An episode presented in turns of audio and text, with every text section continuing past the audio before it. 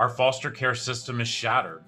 And this podcast is about how we as a community can come together to bring about change change in the system and changing the lives of children in foster care. Hi, my name is Rob Scheer. I'm the founder of a national charity called Comfort Cases. I'm an advocate for children in foster care. I'm a public speaker. I'm an author of A Forever Family but most important, I'm a dad to five of the most amazing kids. Welcome to the Fostering Change podcast.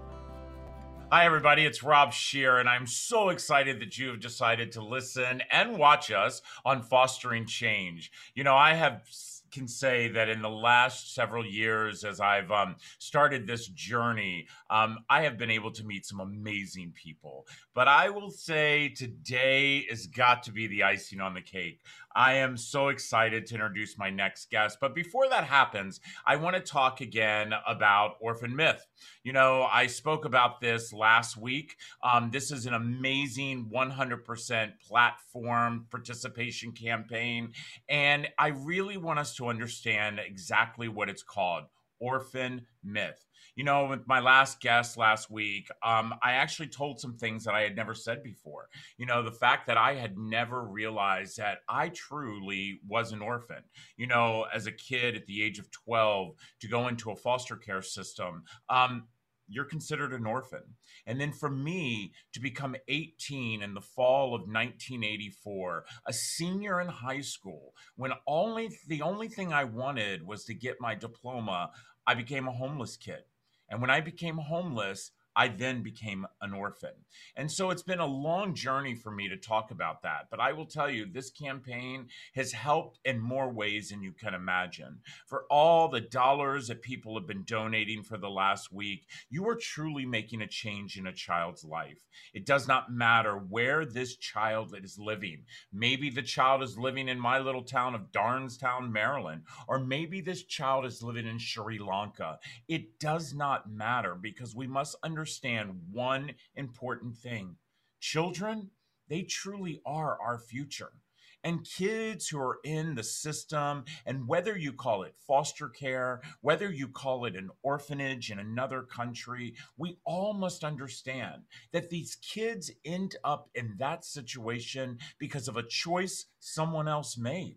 They are in that situation because someone else made a choice. Now, we all have an opportunity, an opportunity to make a choice like we have never made before and understand that these kids, as my friend said last week, they're not other people's children.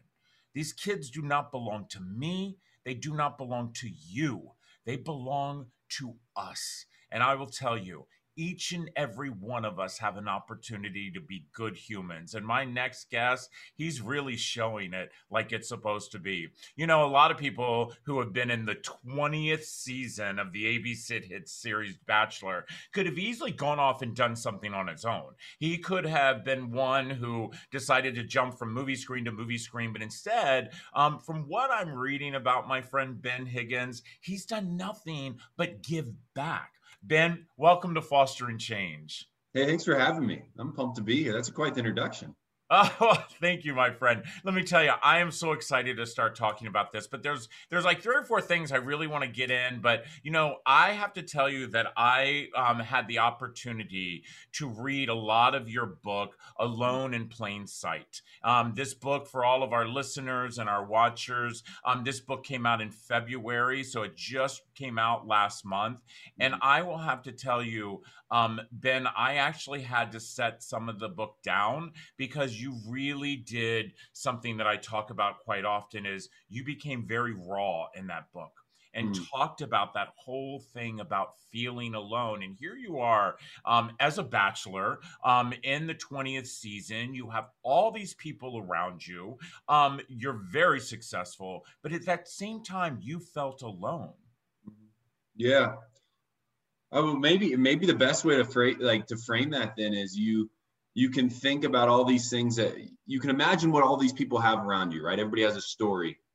Uh, everybody's story matters, uh, and so you can look at somebody and kind of make an assumption. You can look at somebody and kind of make a judgment. Um, but those things don't speak to what's going on internally. Those things don't speak to what's going on um, that's in their past. And I think for me, the more I tried to fill my life with these things that I could mark off and say that was a success, or maybe that would get me recognized, or maybe that would bring me fulfillment. The more I did that, the more I was pushing my feelings to the side and making me feel more isolated and more alone. It's it was a theme in my life. It still is at times a theme in my life. At least now I can speak about it openly, which might be what you're speaking to. At least now I can verbalize it, and that starts the healing. Yeah, I, I truly do believe that. You know, I I have very similar the same journey. You know, I'm always trying to check off that box of you know of completion, but am I really feeling what's inside? Just last week, I posted on one of my social media platforms about even though people always see Rob Scheer smile, you have no idea what's going on mm. inside mm. of me, and I think that that's so true with so many people. It is. You know, it's the one thing I realized as I was writing Alone in Plain Sight is I was trying to find a connecting point for us as humans. And I think there, you know, I think there's a, a great moments of celebration, mutual celebration and mutual joy that we can come together and celebrate each other and lift each other up. But the one thing that continued to resonate as I asked people questions and as I dug in people's lives, maybe the one thing that can, can, can connect us is shared pain, that we all have pain, um, that we're all hurting at some level. And so, if that's the truth, I know that sounds heavy, right? But if that's the truth that we can connect through our shared pains, how beautiful is it that we can come together in our connect on our shared pains as well and start to lift each other up? What if the assumption that we go into conversations with others or when we meet others is that we want to lift each other up uh, because we can imagine or assume that at some level people are hurting? Yeah, uh, I think that's a beautiful thing to do. I think it actually uh, could allow us then to celebrate more as well. Yeah, no, I agree. I agree 100% with you on that. And the fact is, each and every one of us have pain or have had pain on some level. You mm-hmm. know, I, I think that that is something that um, so many times we do not seem to lift each other up as humans. You know, I, I, the whole thing about, you know, the orphan myth campaign that we're doing, it's like, you know, um, you know, so many times, I mean, here in the United States, we um, stopped calling them orphanages. We called them group homes. There's no mm. difference. These are still kids who are in a system. And by, you want to talk about pain yeah. um, the the pain that these kids are going through on every single day. You know, I, I I've got to I've got to ask you some questions about The Bachelor because if not, all of our listeners would just absolutely they would yell and scream. But you and my friend Sarah Fraser are mm. actually mm. are friends, and Sarah mm. is also a podcaster, and yeah. she was um over the weekend was her and I were texting back and forth, and um I I have to tell you when you know I as as someone who's watched The Bachelor, um, did you feel as after this and writing this book that that helped you in some of the in some of the the path that you were going down as The Bachelor, trying to figure out what the pain was for any all these other individuals there? Uh, well, I was learning it during. It's actually really interesting. You know, people have all different experiences from doing the show. Uh, and you know, it's a show for some is just a really funny fun experience. For others, it's a very uh, traumatic experience. For others, it's a moment that changed their life forever, for better or for worse. For me, it was an interesting ride, and, and I'll tell it short and short. I went on the show when I was at a pretty lonely place. Um, I was living in Denver, didn't really have any friends, was really bad at my job, didn't really have an identity, didn't really know what I was going to do with my life. Went on to the show, uh, everything obviously starts to change. You start to get attention like you've never had it before. People start to ask you more questions and care about you more than they ever have before. But during that, one of the producers came up to me. He's a buddy of mine now, and I love him dearly. But I, I don't know if this is the best tack to to do it because I don't like you, Ben. I said, "What do you mean you don't like me?" He goes, "I don't like you because I don't know you. You don't let anybody get to know you. You hide in the corner. You say the right thing at the right moment. Uh, you don't say anything when stuff gets difficult. I don't like you because you don't let me get to know you." Well, that was the phrase that struck me. You, I don't like you because you don't let me get to know you. And the assumption there is that he wanted to know me. I was just stopping it. So that day we stopped and talked for four hours, just he and I, and I broke down and I admitted to him that I, I really didn't let anybody get to know me because I was def- defending myself where if people didn't like me, I could make the excuse of, well, they just don't know me. Um, But then I would also validate that same thing and say, I'm not going to let, if, if people do like me, it's because I'm not letting them get to know me.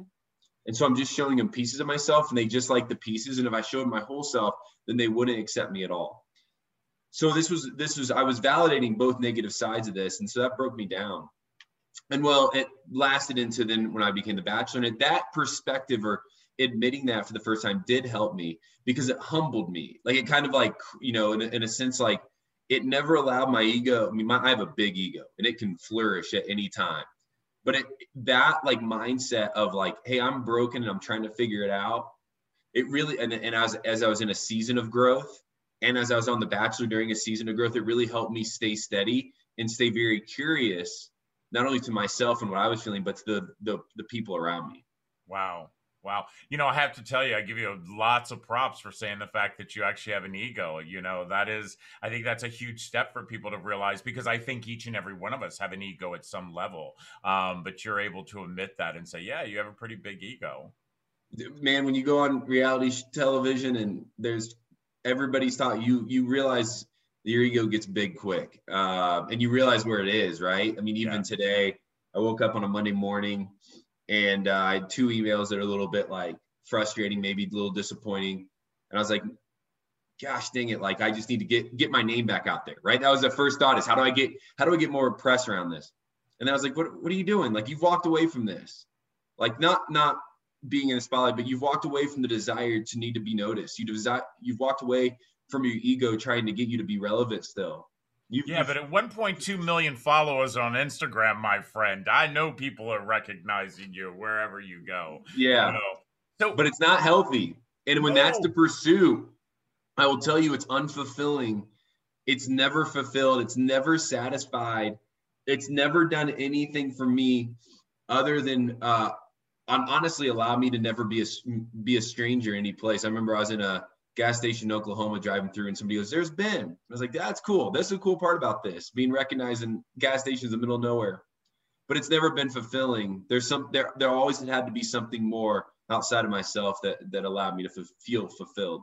I love that. I love that. And that's exactly what I want us to start talking about. We're going to take a quick break here. Um, everybody, you know, I know you are as excited as I am um, to have Ben Higgins here and to talk not only about his book, Alone in the in Plain Sight, but we're going to talk about some other amazing things that Ben has been doing. You know, I say this quite often and it sounds like a broken record, but the most flattering thing you can do for our podcast is to share it. Whether mm. you're listening to it on Apple or Spotify or Google or any platform, please, please share our podcast. And then leave us a review. You know, constructive criticism is the best criticism anyone can give. And if there's somebody that you think that we should uplift or just have a conversation with, please make sure that they email us at fosteringchange at comfortcases.org. And then do not forget to subscribe to our YouTube channel. You know, this season,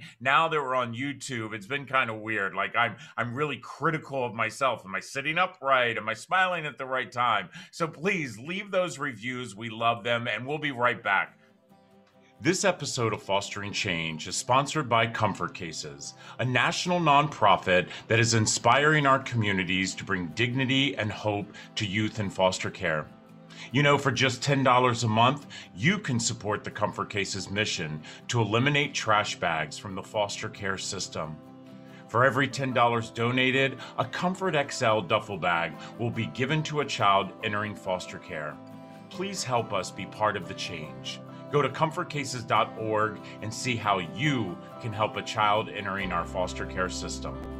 Welcome back, everybody. I am so excited that we're sitting here talking to Ben Higgins. And as you all know, he was The Bachelor on the 20th season, and he has an amazing book that just came out in February. So please, you know, you want a good listen. We're all getting ready for nice weather. It's mm. nice, you know, this this weekend I spent a lot of time out in the yard with the kids, and it's never been a better time to sit back and just listen or read an amazing book. So please, Alone in Plain Sight is Ben's book. But Ben, I want to talk about the fact of other things that you're doing. You know, I I always eh, kind of in awe when I see people like you who could make a path on so many different levels. But for you, um, you're involved in so many things. I've heard your name mentioned several times when I'm talking to people. But one of the things is generous coffee. Mm-hmm. Um, I'd like for you to let our listeners and watchers know why and mm-hmm.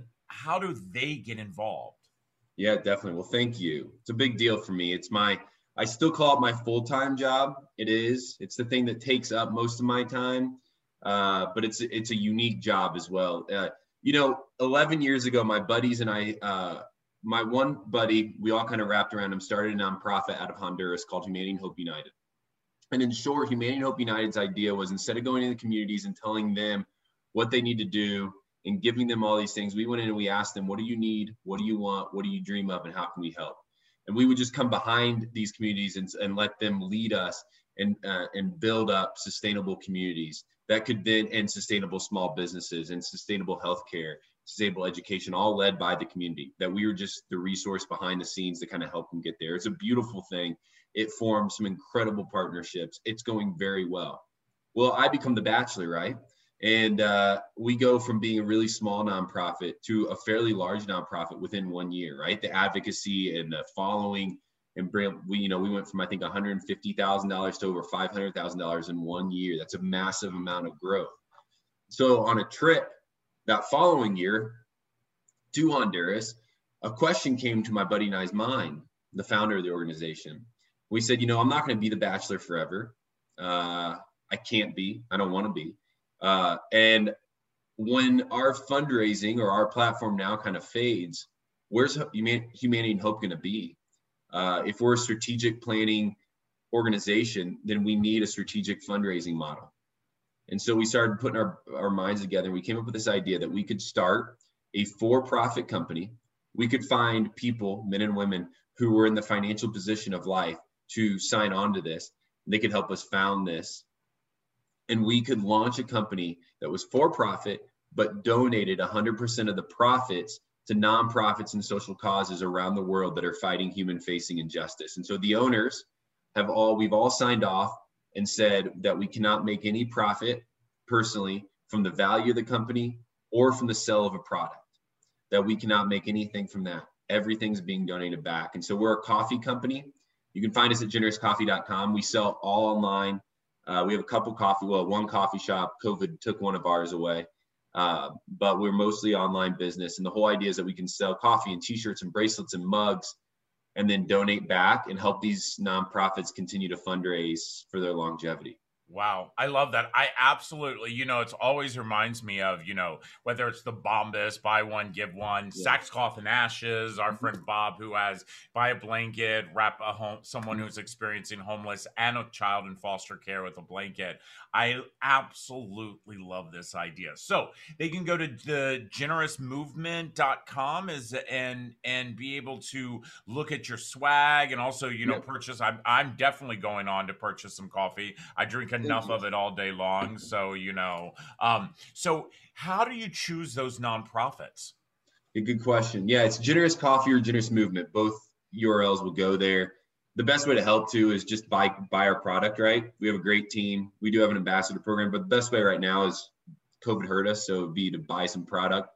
Um, you know, we choose nonprofits. We have a, we have to simplify it. Uh, we have to find we we are a human focused organization. So there's a lot of great causes out there. I love animals. I love the environment. I don't want that to go missed. Um, but our lane uh, and what we feel like God has called us to is to care about people and love on people well. So that's our lane. That's our focus. So they have to be a human focused nonprofit or social cause. They have to be effective in their mission. So when they when they tell us their mission, they have to be showing that they're doing it, like that they've they've proven it out. You know, I I love a good startup but when we invest this this money, we have to invest in organizations that are already out there doing the work that have built a foundation. That's kind of our lane as well. They have to be efficient. So we ask to see their financials. They have to be proven they're efficient with their funds. So uh, if we give them, you know, five thousand dollars, where is that five thousand dollars going? Uh, honestly, uh, my dream would be that generous can fund the the pins and the paper and the salaries of the employees because those are the hardest things to fundraise for uh, those are hard campaigns to start up. I would love that. I have no problem with that but we have to make sure that those are being efficient. Uh, the organizations are being efficient and then they have to be sustainable. So uh, we I, you know i worked for years with a disaster relief organization and and that's it's a fantastic deal. You go into places that have been hit hard by natural uh, disasters or um, by civil war and you give out aid. Uh, but one of the things that Generous wants to do is we want to focus on the sustainability factor. So if you're in sex trafficking, uh, you know, we not only want to see you being rescued, but also being rehabilitated and being supported as you walk back into society. Uh, I, we, you know, if it's community development, we want to see these communities be passed back off to the community leaders long term. You could take 20 years, but the plan is, hey, at some point, let's push this off so that it's sustainable and that they can take this on their own. Those yeah. are the organizations. So that's how we choose.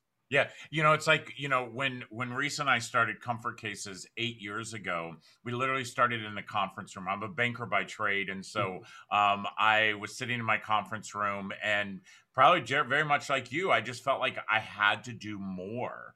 Yeah. Um, you know, it was really nice earning the paycheck, and you know, I was an executive traveling everywhere, but I had to do more. And so when we started Comfort Cases, we really wanted to make sure that we were impacting our community. That was so important for us. Mm. And we wanted to make sure that we made change within our foster care system. I mean, when we hear the statistics where only 54% of kids in foster care actually graduate from high school, yeah. we knew we had failed. Mm. And the only thing I kept thinking back to, Ben, was the trash bag that I carried as a little boy, the trash bag that all five of my children arrived carrying. And mm. I thought, how could we as a country to be so caring that we do not think about as something as simple as giving a giving a child a new case instead of a, ba- a trash bag.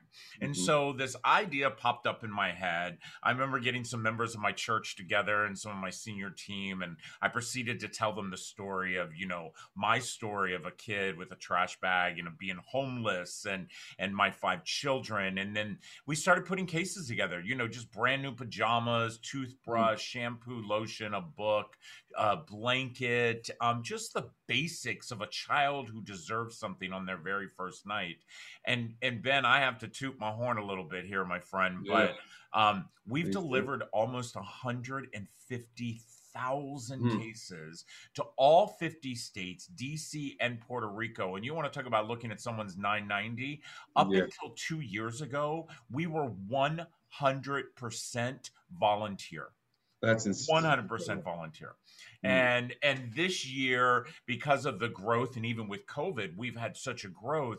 I mean, we took this little tiny you know conference room idea and turned this into a movement. And you know, this year alone, another twenty five thousand cases will walk out our door, but we're still 96% volunteer ran because mm. I am very much the type of person who believes that when you have an organization, when you have a .org, a foundation, a charity, your main mission is to make sure that the money that you bring in goes to the mission.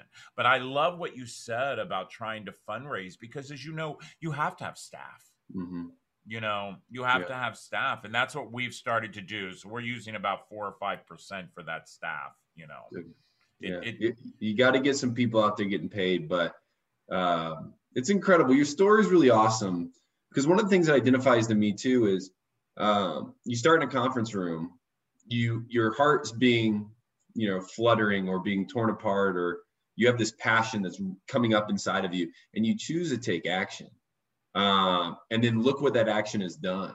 What if you would have chosen to say, you know what, not right now, right? Next year. Or hey, maybe I'm not capable, maybe I'm not suitable, maybe, maybe not me, maybe, maybe somebody else. And no, you said no, yes, me. And I think it's one of the coolest things because sometimes in my life it gets I get this, you know, hey, you were the bachelor, you have a million and a half followers. And that's great. It is a huge benefit and blessing to me. It's been incredible. I would not want it any other way. But the thing that that diminishes is for anybody listening or hearing me talk is to say, well, you can do it too. Because ultimately, if you take away the followers and you take away my time on the show, we're we're we have we're all the same. we still are the same. I just maybe have a social media following, but all of us have this huge ability to make a massive impact. And I think that's the coolest part is that's one of the things I want to do is just encourage all of us to get out there and take action on some of the stuff that really fires us up.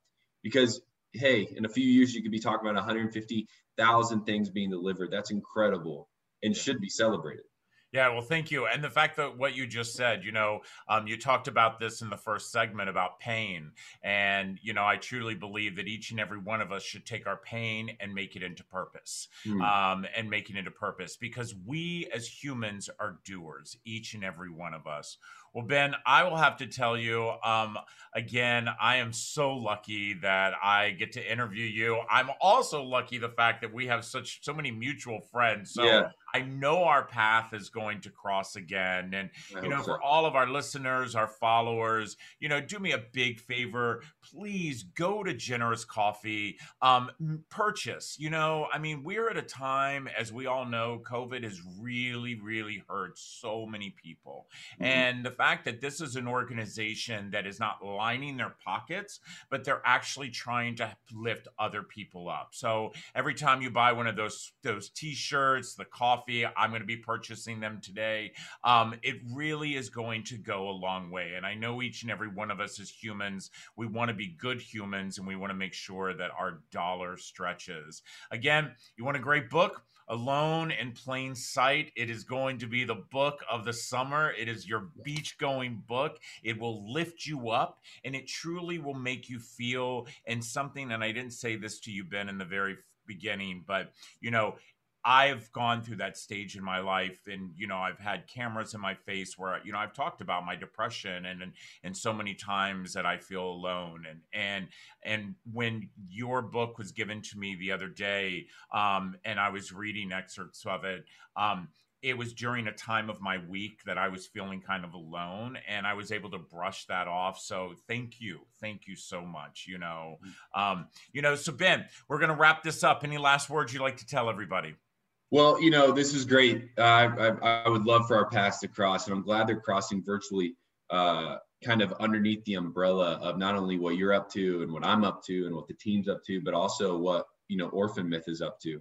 And I think it's such a really in, important time for us just to start paying attention to the the hurts around us. There's a lot of people hurting. We're about to be, you know, give it X amount of months a year. We're going to be able to be back out in person and um, dealing with some of these things head on.